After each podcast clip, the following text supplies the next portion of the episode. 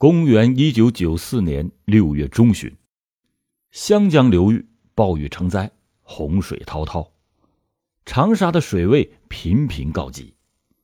六月二十日，长沙地区的水位已经达到了三十八点九米，超过历史的最高水位零点零四米。丰顺苑、长善苑、麓山苑等堤岸险象环生，长沙市北站路。洪水已经浸满了二马路。正当数百万的市民焦急的目光紧紧盯着汹涌的洪水的时候，长沙市北区麻园岭却发生了一起震惊全市的无名女碎尸惨案。欢迎您收听老欧讲大案，长沙六二幺特大碎尸案侦破纪实。六月二十一日。清晨七点十五分，太阳已经有竹竿那么高。一名学生家长把上学的孩子送到麻园岭小学的时候，发现校门的北侧，在一棵绿化树下，蚊蝇飞舞，嗡嗡作响，并且闻到了一股腐臭味。这位好奇的家长顺势一看，原来是一堆支离破碎的骨头。有的骨头还残留了肉皮。这位家长先是认为可能是居民把猪骨头或者是牛骨头倒在了这个地方，但是越看越不对劲儿。他已经辨认出了那是人的头颅和半截手掌，以及手指上留的长指甲、躯干，四肢已经被剁成了一段一截，而且已经被煮熟了。旁边还有一袋子的衣服。这位警惕的家长立即的就在近旁的湖南省卫生厅的传达室向长沙市公安局北区分局报了案。七点四十分，正在北站路地区进行抗洪抢险的北区分局刑侦队、北站路派出所和长沙市公安局的刑侦一队的干警们闻讯相继的赶到现场，他们拨开了围观的群众。进行了现场的勘查、取样、拍照，随即又把肢解的尸骨、肉以及衣服带回了市公安局，火速的进行了法医鉴定。经过检验证明，死者是一个身份不明的女青年，年龄大概在二十一岁左右，身高一米五八，牙齿整齐洁白，耳垂有耳环孔，留着辫子，身上穿着高档的黑色低胸的套裙儿。这死者是谁，在人们的心头笼罩着一团疑云。更多精彩故事，请搜索关注微信公众号“老欧故事会”，老欧在等你哦。就在案发的当天，由北区分局迅速的成立了六二幺专案组。专案组的精兵强将们兵分三路，一路召开了全北区内部单位。特别是重点单位负责人、治安负责人的会议，通报了案情，寻求协作。二路根据法医给死者的画像，迅速的赶制了一个模特，身上穿着死者的衣服，在麻园岭一带、北站路和芙蓉路沿线巡回的展示，发动市民前来辨认。三路分组下到附近的居委会。和管区的民警一道开展摸底排查。六月二十一日下午，烈日当空，湖南省卫生厅招待所的门前人头攒动，一个时装模型穿着死者的黑色套裙，佩戴着死者激光佛像的项链，向过往的人群展示着昔日的风姿。人们议论的最多的是死者的高档时装。从他的服饰上推测，死者生前一定是个爱打扮，肯定还是一个时髦的风流女子。这一天的下午没有什么收获。六月二十二日，时装模型穿着死者的衣服，又在湘雅医院的交叉路口出现，吸引了一批又一批过往的行人。公安干警们呢，就在烈日下等待着时机。下午三点的时候。一位清秀的女人看了模特穿的衣服以后，大惊失色。这衣服好像是自己的姐姐穿过的，而且姐姐也已经好几天没回家了。旋即，他就赶回自己家里，把所见到的事情跟母亲说了。母亲听完之后，那是半信半疑。在晚饭以后，长沙电视台也播发了认尸启事，并且播放了死者所穿衣服的镜头。母亲就感到有些蹊跷，于是就在女儿的陪同之下，在当天晚上九点来到了北区公安分局。这位母亲对自己的女儿那太熟悉了，她根据衣服的质地、式样、大小、扣子的形状判断，这就是女儿生前穿过的衣服。见此情景，睹物思人，他母亲是嚎啕大哭。在哭过了以后。这位可怜的母亲还要瞧一瞧女儿的尸体。公安人员考虑到死者已经是支离破碎、惨不忍睹，那对死者的母亲将是一个极大的恶性刺激，于是就说尸体已经火化了。他母亲听完之后，顿时又是涕泪双流，喃喃的说：“啊，早两天还是好好的一个人呢。”后来。公安人员又在死者的家里获取了死者生前的指纹、毛发等，经过反反复复的核对查实，初步认定死者是家住在长沙某厂的欧阳曲红，他父亲是一名副教授，母亲呢就是一名普通的家庭妇女。一直住在父母家的欧阳曲红，当年是二十三岁，他是国营某军工厂。留职停薪的一名职工。据说，欧阳曲红在如花似玉的十七岁的时候就曾失身于人，少女洁白的心灵从此就留下了巨大的创伤。十八岁，经人介绍和海军某部志愿兵王某结为了秦晋之好，但是呢，好景不长，王某在一次意外事故中因故死亡。欧阳曲红是悲痛欲绝，自叹自己的命太不好了。后来部队照顾他，把他安排到了国营某军工厂，但是因为工厂的效益不太好，又离家比较远，就在去年的七月一日留职停薪，自谋生路。他曾经在中巴车上卖过车票，在舞厅里做过公关，在夜总会放过影碟。还当过酒店的服务员等等。这过早的失身，不幸的婚姻，灯红酒绿、纸醉金迷的生活，他似乎过早的就看透了世态炎凉、人生冷暖。他觉得什么都无所谓了，于是就走上了放荡的生活道路，一直追求着享乐和刺激。据了解他的人说，他生前。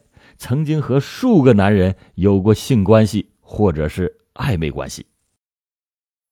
死者的身份确定以后，专案组立即的组成了两个行动小组，通过他的亲属排查欧阳曲红落脚的场所和交往密切的人员。六月二十二日晚上十一点，古城长沙夜色阑珊，汹涌的洪水已经不再那样疯狂的拍打着。护城堤岸，水位也有所下降。此时，侦查员已经查出了欧阳曲红神秘的居住场所，是在东区蔡锷中路三巷三号三门五楼。在他的住所里，发现了血迹、毛发、尸水、人体组织的碎片，还有煮尸的锅盆，并且提取了凶手的指纹。经过技术鉴定，这里就应该是第一作案现场。第一作案现场既不是死者的家里，又不是凶手的驻地，而是一处租住的房屋，这就给侦破工作带来了一定的难度。于是，专案组的人员果断的决定：一是对第一作案现场进行仔细的勘查，收集犯罪证据。经过调查。这个房屋的真正房东不是欧阳曲红，而是一名美籍华人。这位华人此时是在远在千山万水的美国，这作案的可能性几乎为零。但是可以证明，这位华人租这套房子完全是为了养欧阳曲红这只金丝雀，供他回国销售的。二是对欧阳曲红有暧昧关系和往来密切的人员，从外围展开调查，逐人的排队调查。公安人员对死者生前二十多名交往甚密的哥们儿姐们儿进行了一一的调查，结果又被一一的否定。山重水复，侦破工作几乎是陷入到了绝境。正当案情的线索一条条中断的时候，有群众反映，在长沙坡子街一家公司销售点做事的小毕和欧阳曲红生前关系。不同寻常。案发前半个月，和欧阳曲红关系是若即若离，忽冷忽热，有着作案嫌疑。六月二十五日，公安干警迅速的传讯了小毕经过证实，他并没有作案的时间。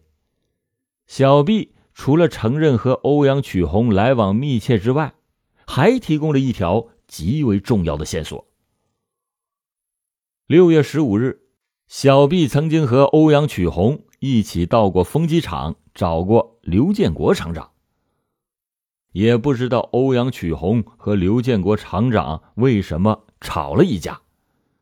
事后，欧阳曲红对小毕说：“我今天喊你一起去风机厂，是想请你做个证，搞不好我以后死了都没有人给我收尸。”那么，这个刘建国又是何许人也？公安干警随即就把调查的重点转向了风机厂的刘建国厂长。经过组织的介绍和部分职工群众的反映，刘建国当年三十八岁，工作能力非常的强，他使工厂的经济效益扭亏为盈，曾经还被评为了优秀党员、优秀企业经营者。但是，这位刘建国生性好色，生活作风不太检点。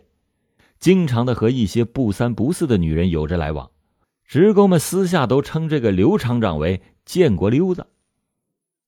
与此同时，在第一作案现场访问的干警获悉，六月十九日的晚上，在作案现场对面的楼房里，有一个男青年曾经隐隐约约的发现，有一名四十岁左右的瘦高个子的男子在现场厨房里忙忙碌碌。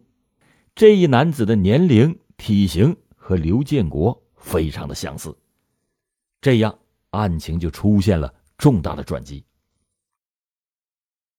六月二十七日凌晨，专案组决定立即的传讯刘建国，但是刘建国不在家，他老婆说刘建国到外地出差了。但是侦查员们来到工厂一查询，刘建国根本就没有出差，连日以来他的行踪是非常的诡秘。而且去向不明。侦查员继续巧妙的在职工中查访着、周旋着。有一个工人就提供，刘厂长在马家冲租了一套房子，但是具体的位置他就不知道在哪儿了。二十七日的晚上，干警们找到了马家冲的居委会，通过翻阅暂住登记证，确实有一个姓刘的厂长租住在居民点二十一栋。东门的五楼，并且居委会的人说啊，常常有高矮胖瘦不一样的女人在这里出出进进。于是，公安干警们当机立断，手点不空。就在当天晚上十一点半，五楼亮着灯，屋里边有男女打情骂俏的声音，还有音乐的声音。干警们就把子弹推上了膛，在门口大声的喊：“刘厂长。”里边的调笑声突然就停止，然而音乐的声音还是在放着。干警们就又喊刘厂长，可是里边仍然是没有人回答。干警们为了防止刘建国跳楼，就破门而入。只见那位刘厂长正和一位姑娘抱在一起，那个女的吓得是大声的惊叫。当时思维紊乱的刘厂长也是连连对几位刚刚二十多岁的干警喊着：“呃，叔叔大爷们，你们这是要干什么呀？”经过北区公安分局技术员提取指纹比对，认定了刘建国的指纹和杀人碎尸现场作案的指纹相符合。当天晚上又急请了长沙市公安局技术专家复核鉴定，确证无疑。铁证如山，刘建国就不得不交代了自己为了摆脱情妇欧阳曲红的纠缠吵闹，把他掐死、分尸、煮尸、抛尸的犯罪事实。去年五月，刘建国在一家歌舞厅和欧阳曲红相识。在那之后，来往甚密。刘建国又认了欧阳曲红的母亲为干妈。去年夏天，刘建国去北海出差，他就背着妻子，带着欧阳曲红一同前往。两个人是形影不离，如胶似漆的，俨然是一对夫妻。在往后的日子里，两个人经常是在河边、在公园、在影院里亲热云雨。可是。欧阳曲红却不甘心长期过着这样躲躲闪闪的偷情生活，她要堂堂正正的做刘建国的妻子。欧阳曲红知道刘建国已经是有妻室孩子，可是欧阳曲红管不了这么多。去年十月，欧阳曲红向刘建国提出来要和他结婚，让他和妻子离婚。刘建国认为欧阳曲红。做他的情妇那还可以，如果要是做妻子，一定是靠不住，所以就没有答应欧阳曲红的要求。就在之前三月的某一天，刘建国带着妻子去一家夜总会消遣，没想到正好遇到了欧阳曲红，当时也在场。欧阳曲红就故意的和刘建国亲热，为此，刘建国的妻子和欧阳曲红争风吃醋，大吵了一架。不欢而散。而后，欧阳曲红又多次的提出来要和刘建国办理结婚手续，刘建国一直是没有同意。为了摆脱欧阳曲红的纠缠，刘建国曾经好言好语的相劝，劝他不要拆散他的家，其他的事情那都好办。因而，刘建国每月给欧阳曲红五百元生活费。今年的五月。刘建国还一次性给欧阳曲红六千元的人民币，让他去做生意。可是欧阳曲红并不满足这些。六月十五日，欧阳曲红又来到了风机厂，当众就表明他和刘建国的关系，并且威胁刘建国：如果你要不同意结婚，我就要吵得你全家人都不得安宁。六月十九日下午，刘建国和欧阳曲红。相约来到了河西望月公园，这一带正是洪灾最严重的地区，数万名的军民正在紧张的防洪抢险。殊不知，这两个人的感情波涛也就像溃堤的洪水，一发不可收拾。在公园里边的三个小时，他们一直是争吵不休。他俩吃过晚饭以后，欧阳曲红告诉刘建国。说他在蔡锷中路三条巷还有一套房子，要刘建国跟他去看一看。刘建国从来不知道欧阳曲红还有住房，于是就随他一同前往。来到那座房子，刚刚落座不久，两个人又为了结婚之事唇枪舌战。气急之下，欧阳曲红把早已经准备好的刀片、安眠药、水果刀。摆在了刘建国的面前，接着要死要活的威逼着刘建国赶快跟他老婆离婚。这个时候，欧阳曲红用刀片已经把自己的手臂上划开了一道口子，已经是渗出了血。刘建国当时没有理睬，接着欧阳曲红又把刘建国的手脚都给划破，鲜血淋漓。刘建国忍着，仍然是没有吱声。没想到，这欧阳曲红得寸进尺的说：“你要是不跟我结婚，我就去搞死你的老婆和孩子。”想起欧阳曲红平素的所作所为，刘建国也觉得欧阳曲红那是说得到做得到的人，难免不会做出一些伤天害理的事想到这里，刘建国是怒火中烧，抱起了欧阳曲红，把他按倒在床上，双手用力的掐紧了。欧阳曲红的脖子，也许只有到了这时，欧阳曲红这位追求享乐和刺激的风流女子才猛醒到过去的生活不该荒唐。随后，刘建国不慌不忙的回到了马家冲，另一个贫妇早已经在屋里边恭候着了。二十日上午，刘建国面不改色、镇定自若的处理着防汛救灾的有关事宜，以后就到食堂里拿了一包烧碱，又去行政科领了一捆尼龙绳和几只塑料袋。下午，刘建国来到了作案现场，开始处理欧阳曲红的尸体。一个人要转移尸体，太费神费力，又容易被人察觉。刘建国就想到了碎尸。他从厨房里找到了一把菜刀，磨得飞快以后，就在死者的身上开膛破肚，取出了内脏，然后又把它砍成了一坨坨、一块块的形状。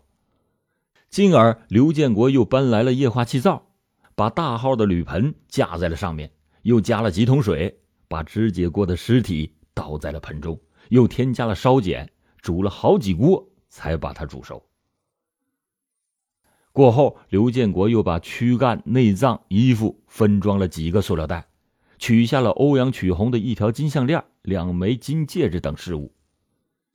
到了晚上十点多钟，刘建国把分装的几袋子尸骨和衣服装进了一个大的旅行袋，租了一辆三轮摩托车，趁着夜深人静。他把尸骨抛到了麻园岭小学旁边的绿化树下，而后他又打了一辆出租车来到了刘城桥，又把旅行袋扔到了一个垃圾堆里。等他回到家里，已经是深夜十一点了。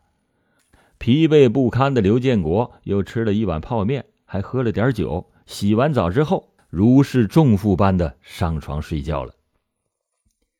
刘建国认为死者身上没有任何的证件，又煮的是面目全非，一定可以瞒天过海。